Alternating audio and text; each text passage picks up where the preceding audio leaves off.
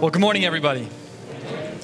It's great to be with you guys. There's no better way to start a worship service than, one, worshiping and praising the Lord, and then taking the Lord's Supper in remembrance of what the Lord has done for us. There's no better way to start the service. Amen? And it's also very fitting because today, if you want to go ahead and grab your Bibles, go ahead and open them up to Colossians chapter 4. We're going to be concluding this letter that we've been studying over the last few weeks, over the last couple months. And what we're going to see here is that this has been a letter that has been very full and rich of theology and of what Paul has been writing to this church about how they're to be living fervently for the Lord despite some outside noise and false teaching. But despite how rich and encouraging this letter is, the way he concludes it is a beautiful conclusion. And letters like this, passages like this, they're passages that we have a tendency, I think I've said this before, even when we looked at the letter of Ephesians to the Ephesian church, we have a tendency of reading the ending as if we read it, but we don't really engage with it because our minds are so full, our hearts are so full with the richness of what Paul has already talked about in the first four chapters. So by the time we get here, our heads are already full, our hearts are already full, and we're trying to process some really cool things, and we miss what Paul is doing at the end of the letter. Is anybody else in that boat? Anybody else do that? I do that a lot. I'll confess it. That's why I'm thankful that we do teach through the letter verse by verse and that we do take it section by section so that way we don't miss the power even in the conclusions and the benedictions of the letters. But as I said, this letter has been an incredible letter. It's broken down into two main sections. The first section is that chapters 1 and 2, we see Paul is writing this letter on behalf of an individual who reached out to him regarding the church in Colossae. We'll see who that is here in just a minute. But he's writing this church to counteract or to address some heretical teaching that has been infiltrating this young believing church. We see that in chapters 1 and 2. He reminds them of the spiritual freedom that they have in Christ. Josh, you can go to that next slide. I'll get back to that here in just a second. Go ahead and go to the outline for me there, Josh.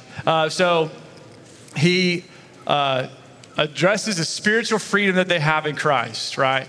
And how through Christ and by his redeeming work, they have been set free from any of these of the legalistic mindsets that have come against this church. And if you go back to chapter 1, and as I said there in verses 9 through 4, he encourages them in this opening thanksgiving and prayer to walk in a manner worthy of the Lord. And if you go down to verse 13, he says, he has delivered us from the domain of darkness and transferred us to the kingdom of his beloved Son, in whom we now have redemption and forgiveness of sins. So he reminds them of, hey, now that you receive Christ, now that you have heard this gospel and has set you free, walk in it. Walk in a manner worthy of it. You've been set free from it. He goes on in chapter 2. In verses 6 through 7 says, therefore, as you receive Christ Jesus, the Lord, so walk in him, rooted and built up and established in the faith, just as you were taught, abounding in thanksgiving. In other words, he's challenging him and he's bringing them back to a place of remembering what Christ has done for them and how they are no longer bound to the law, but they have now been set free. And many of us today still live in the manner of the Colossae church. Many of us still live as if we are trying to fulfill a standard or a law that is a requirement to receive God's grace. But as we go back to Ephesians chapter 2, do we do anything to receive God's grace? It is by grace you have been saved through faith, not by your works, not by your works. So Paul is recalling this back to this church. He's saying, hey, walk in a manner that is worthy of Christ. And then he goes on then into the second part of his letter in chapters 3 and 4, and he now addresses moving from the spiritual freedom in Christ to the practical Christian living in Christ. In chapter 3, as we looked at, it says, if then you've been raised with Christ, seek the things that are above where Christ is, seated at the right hand of God. And then he says, set your minds on the things that are above, not on the things of this world. In other words, don't follow the flesh. Don't follow the rules and the regulations that which men had set in place. Now, yes, they were encountering, what they were struggling with is following the Mosaic law, right? The Old Testament commands. But what Christ, when he came to on this earth, he came to fulfill that law. Through his death, burial, and resurrection, as we remember today, he fulfilled the Old Testament law to where we are no longer bound by that law because we were never able to fulfill it to begin with. He's the only one who could fulfill it. And through that, we've been set free from that law. Again, it's by his grace that we've been saved through faith. And so he moves from the spiritual freedom to the practical living. It says, put to death, therefore, what is earthly in you, and then put on, as the chosen ones, holy and beloved, the things in which Christ has given us through the Holy Spirit, compassionate hearts, kindness, humility, meekness, and patience, bearing with one another. And if one has a complaint against another, forgive each other as the Lord has forgiven you. You must also forgive. And then from there, he moves on to the daily practical applications when it comes to our work relationships, when it comes to our family relationships, to our marriages, to the way that we treat our friends, and how we are to put them first. Die to yourself, pick up your cross, and follow Christ. And through that, allow the Holy Spirit to work in you and through you to be the example by which we are called to be in Christ Jesus to those who do not know Christ or to those who need to be encouraged in Christ. So these are the things in which Paul has been speaking towards to this Colossae church. Again, this was a young church. And we've got to remember, this is a church that Paul himself had never physically been to at this point. They had never put eyes on Paul. So again, Paul is writing this letter from prison. He is under house arrest in Rome, and he is writing this letter, but yet he's able to write to them emotionally and spiritually because of the servant that which came to him. And then he would then send the letter back. So he's writing to these people as if he is a spiritual father to them, though he's never seen them. It's a powerful, powerful letter. But now let's look at how he concludes this letter in chapter 4. Picking up in verse 7. Josh, sorry, now you can go back to the scripture slides. So picking up in verse 7 of chapter 4, let's see how Paul wraps this letter up. It says in verse 7, Tychicus will tell you all about my activities. He is a beloved brother and faithful minister and fellow servant in the Lord. I have sent him to you for this very purpose, so that you may know how we are and that they may encourage your hearts. This sounds very familiar, right? This sounds a lot like Ephesians. But he goes on. He doesn't just end there with Tychicus. He says, and with him, Onesimus, our faithful and beloved brother, who is one of you. They will tell you of everything that has taken place here. Aristarchus, my fellow prisoner, greets you, and Mark, the cousin of Barnabas, concerning whom you have received instructions. If he comes to you, welcome him. And Jesus, who is called Justus. Shout out to Justus over here. These are the only men of the circumcision among my fellow workers for the kingdom of God, and they have been a comfort to me. Epaphras, who is one of you, a servant of Christ Jesus, greets you always, struggling on your behalf in these prayers, that you may stand mature and fully assured in all the will of God. For I bear with him witness that he has worked hard for you and for those in Laodicea and in the Hierapolis. Luke, the beloved physician, greets you, and as does Demas. Give my greetings to the brothers at Laodicea and to Nympha and the church in her house. And when this letter has been read among you, have it also read in the church of the Laodiceans. And see that you have also read the letter from Laodicea. And say to Archippus, these names are fun, see that you fulfill the ministry that you have received in the Lord. I, Paul, write this greeting with my own hand. Remember my chains. Grace be with you. Let's pray. Father, we thank you so much for the time that we've gotten to spend in this letter of Colossians. It may have been written thousands of years ago, or 1,000 years ago, but Lord, it's so practical today. It still applies to every aspect of our life today. We just thank you for the fact that your word is living and active, and for the words of Paul and his faithfulness to write this letter. But Lord, I pray that we will heed what Paul's message was to the Colossae church, this young church that needed to remember what their high calling is in Christ Jesus, to remain faithful. So Lord, I pray that we will apply this to our lives, and as we work through this passage, that you will continue to speak to us. It's in Jesus' name, amen. So again, Paul writes this, the first four chapters have been this incredible letter to the church, reminding them of who they are in Christ, reminding them that it is in the preeminence of Christ that they have been set free. There's no one else to find freedom in. There's no other rules, no other regulations. But yet, it's interesting how Paul, after writing such a profound letter, he could have just ended it. He could have just made this benediction very simple, but yet he chooses to recall to mind faithful individuals. These faithful individuals. I don't think this is by chance. Because again, Paul's addressing this church because of the outside noise that is infiltrating the church. These false teachings that are coming in and are leading these young believers away. And so for Paul to recall to mind these individuals, these faithful companions of his, it's not by chance. It's to give them examples of how they too are to remain faithful. It's not impossible. It's hard. Following Christ is hard. The world is coming against the message that which we believe in Christ Jesus. But yet, it's not impossible. It's very possible. And so he's recalling to mind these guys, these different companions. He mentions Tychicus, a faithful minister and fellow servant of Paul. Tychicus would also become a prisoner with Paul. And then, as we remember, he was also mentioned back in Ephesians when Paul also wrote that letter. Now, again, Ephesians and Colossians, they're letters that circulated at the same time. Paul might have written, or we believe that he wrote both these letters while he was in prison in Rome. So they're very contemporary counterparts to one another.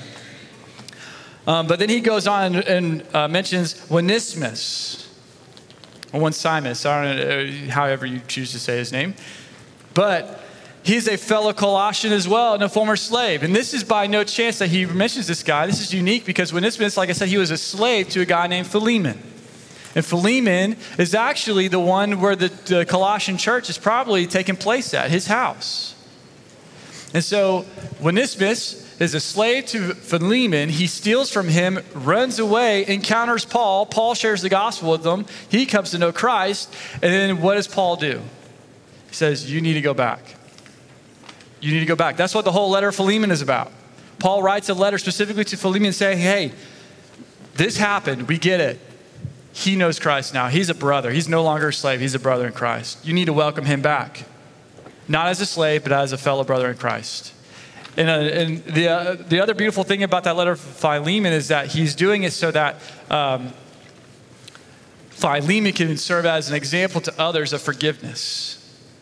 A very rich message that's also found in Colossians. So it's a very beautiful thing. But he goes on. He lists Aristarchus. He lists Mark, who is a cousin of Barnabas, a companion of Peter. He would ultimately write the Gospel of Mark. There was Jesus or Justus. There's Epaphras. There's Luke and Demas. He goes on and on, lists these different individuals who have positive impacts on the kingdom with the gospel message. Of course, some of them also fall away, like Demas. But there's one guy in particular that I really want us to spend our time on, that I really want us to look at, and that is Epaphras. That is Epaphras. And why is that? It's because Epaphras, you know how earlier I said that there was a servant of Christ that went to seek out Paul on behalf of the church? Because it's Epaphras. He was a fellow member of the Colossian church. Scholars believe that Epaphras was actually the one who founded the Colossian church. He heard the good news of the gospel from Paul. He believed, and he went back and shared the good news. He went back and evangelized the region of Colossae, not just Colossae, but of Laodicea and the Hierapolis, that whole region, the Lycus Valley. He went back and he inevitably started this church. And 10 years later, after he started this church, that's when all this, throughout that time, this outside teaching started coming in and infiltrating the church and started leading people astray. And Epaphras had one of few options that he could do. He could either try to address it himself and try to encourage the people of the church to stick to the true gospel, or he could go and seek counsel. He could seek wisdom from the one who shared the gospel to him at the first place, Paul. That's exactly what he did.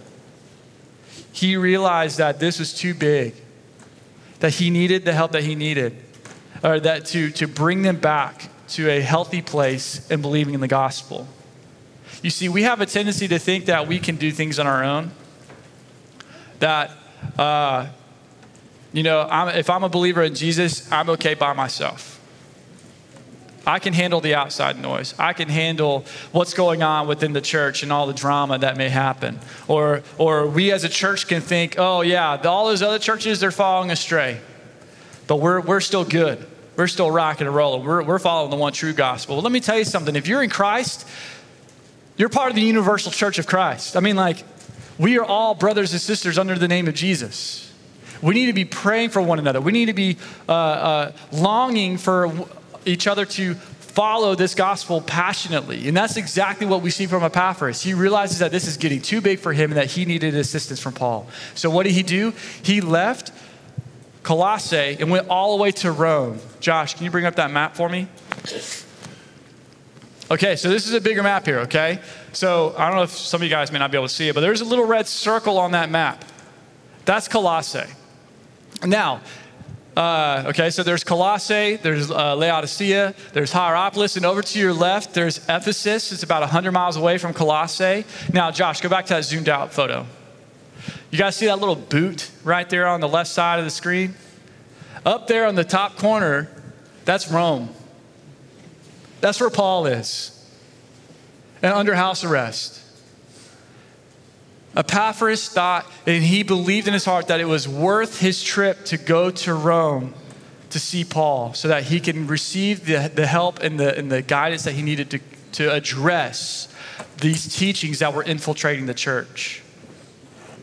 So as a result of Epaphras' desire for the church and for his people, Paul wrote this letter back to them, encouraging them to come back to the one true gospel. And not even just this letter, but also the letter that was written to, that was in circulation, that was already at the church of Laodicea, which we believe is actually the letter of Ephesians. The letter of Ephesians would eventually work its way back, and it would be in circulation in this region. So not only were they reading the Colossae, but the Colossians, but the letter of Ephesians. And so he was a fellow member of the Colossian church, and he was a fellow servant of Christ Jesus, who loved his people well. And as a result of that, and as what Paul and how Paul describes him, is that he was a servant of Christ Jesus. He greets you, always struggling on your behalf in his prayers. How are we choosing to pray? How are we, if we are believers in Jesus and we believe that Christ has set us free from the law of sin and death, how are we engaging with the world? How are we engaging with one another as a church? Are we fervently praying for one another? I love how John Case mentioned that in his prayer, that we need to be fervently be praying for our nation, for our church, for this community. Being a follower of Christ is more than just claiming the name of Jesus. If the Holy Spirit is in you, you should have a desire and a passion, not just to be here at church, but to be praying fervently for the church and for the opportunities to share and to witness the gospel of Christ Jesus to those around us. And that's what Epaphras has been doing. That's what his desire is. From the moment he started the church in Colossae to this moment where he went and sought out Paul, 10 years went by. And he remained faithful, fervently praying, struggling in his prayers for this church. This idea of struggling in prayers means that we should pray like an athlete who strains for the goal, the desire, the prize. Does this sound familiar?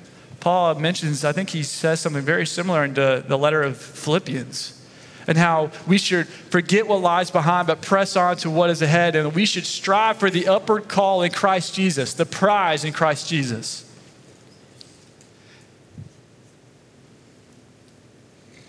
We should be desiring to be praying fervently, struggling in our prayers for not just the church, but for everyone to come to know the freedom of Christ, the good news, the gospel, the salvation.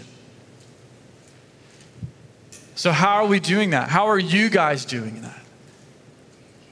Again, this is a question that I have to ask myself daily as well. I am not outside of this. Victor's not outside of this. We as a church, we need to be coming together as a cumulative whole to do this together. And that's what we see here, is that Epaphras desires that from this young church, that they come back to the truth, that they come back to the power that was able to save them and to bring them from death to life, from darkness to light, the one by which we now celebrate the Lord's Supper, Jesus.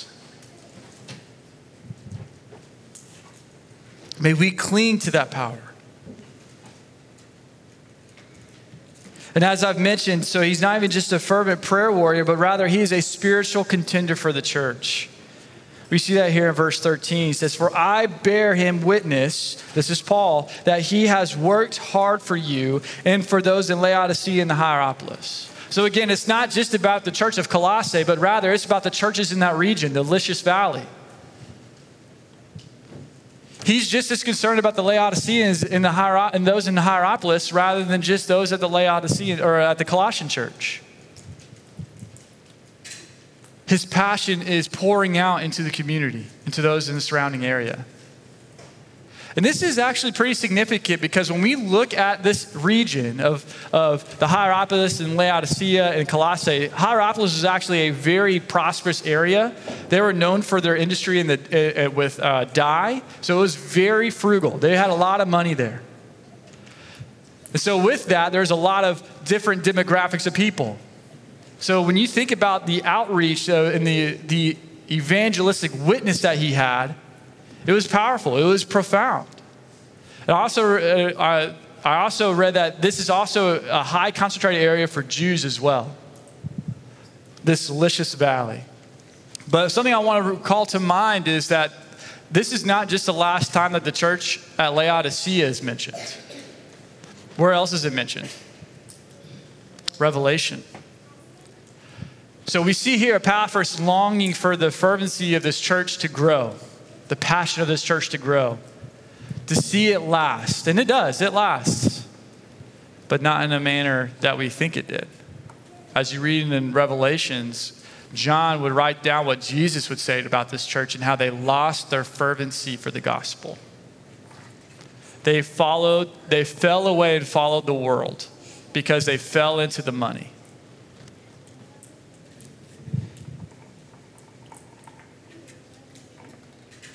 How are we praying for our community? How are we praying for our nation? If we're not fervently in prayer, constantly,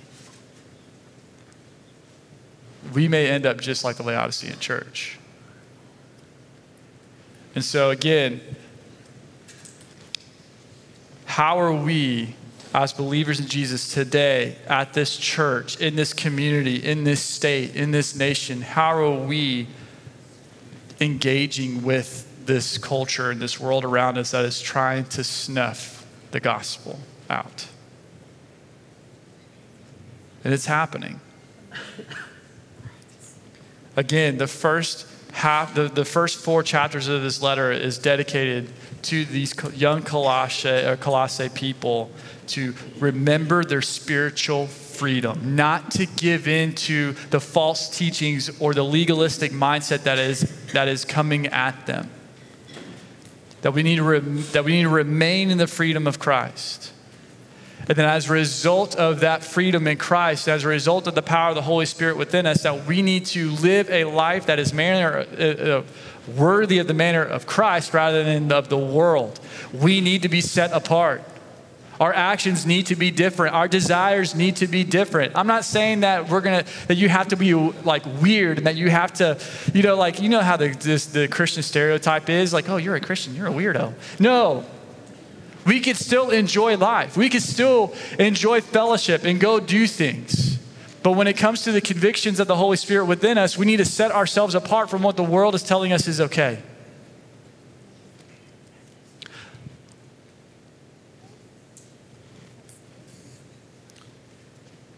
So how are we doing this? Are we like Epaphras? Are we like Tychicus? Are we like Aristarchus? Are we like these examples that Paul mentions? Or are we going to be like a Demas who eventually would fall away? Paul mentions Demas in this letter just briefly right after Luke. But Demas, if you guys remember, he actually falls away later. Not that he falls away from his, in the sense of that he turns from the gospel, but rather he is very much like a believer who is persuaded by the world and turns away, and he walks away from the truth. He allows these other teachings to come in to infiltrate him, and he turns away, and he doesn't want to be a part of Paul and his companions anymore. May we not be like a Demas, but may we be like Epaphras.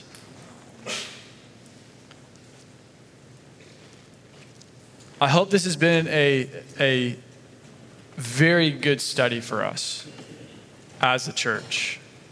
Because the noise is only going to get louder. The pressures are only going to be greater to bring in more of a, what's the word I'm looking for? All-inclusive, I guess, mindset. This idea of progressive Christianity is growing. We need to be on guard. We need to stand firm. We need to be praying diligently as Epaphras does for his church, or as he did for his church, to stand firm in Christ. So that way when it does come, when you do have an opportunity to confront it, that you confront it in a humble manner, but firmly. So that way Christ can be known and people can be set free. Does that make sense? That's my desire for our church. That's my prayer for our church. That's my prayer for the believers in this area. For the believers in our nation. Gosh, I'm going to be real for a second. Is that okay?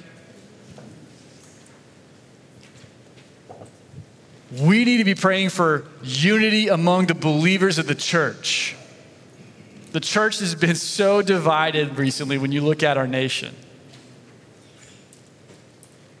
We need to be praying for the unity of the Spirit among believers. That way we can all have the same approach, the same mindset, the same convictions, the same gospel. That's what we need. So may we do that. May we fervently be praying for that, so that way we can walk together in unison. But as we wrap up our time this morning, I do bring us back to what we just did here. The Lord's Supper. The Lord's Supper is about remembering what Christ did for us as our Passover lamb, right? I pray that we will always remember this daily as we wake up and pray for our brothers and sisters in Christ. I believe Epaphras did that. I believe Epaphras reflected on the finished work of Christ, the freedom that we have now in Christ through his redeeming blood. So I pray that's exactly what we'll do.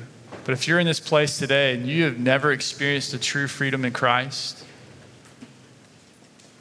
you're still feeling the weight and the tension of the world, you're still living in your sin, you're feeling the weight of your sin, that you need to, but yet you want that to be released and you want to turn away from that and you want to experience the freedom that we're talking about, I pray that today you'll surrender your life to Jesus, because that's the only way you'll experience freedom. Surrendering your life to Christ does not mean that you're enslaving yourself to anything. Surrendering your life to Christ means that you're submitting to his authority, but you're setting yourself free from what is truly enslaving you, and that is your sin. So if you have questions, you can come talk to me, you can talk to Victor, you can talk to whoever, a believer in this church who you know for without a shadow of doubt will lead you down the path of truth. I pray that you'll do that. But for those of you guys who are brothers and sisters in Christ with me, my challenge and charge for us is that we will walk in a manner worthy of the gospel, that we will pray fervently for our community, pray fervently for our church, that we will take full advantage of every opportunity of sharing and witnessing to those who need Jesus, as Epaphras did. Will you pray with me? God, we thank you for this morning. We thank you for this time. And Lord, as I said in the beginning, that we thank you for this letter that is timeless. It's living, it's active, it's applicable in every way to us today. And Lord, I pray that as we process through this letter, and as we continue to be sanctified, and as we continue to pursue a life that is worthy of the calling of Christ, that we will also desire to leave a legacy like these men that Paul mentioned.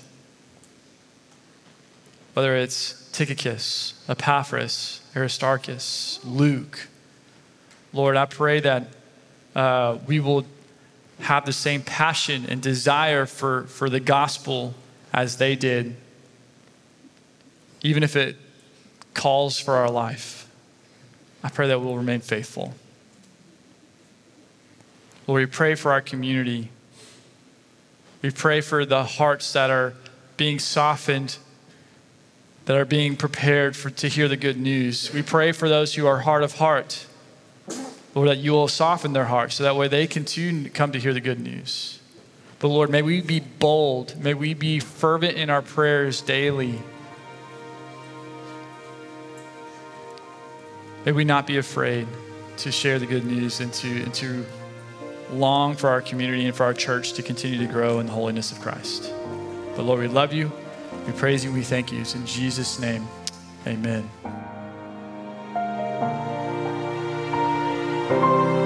This is a ministry of First Baptist Church located at 1700 Milam Street, Columbus, Texas.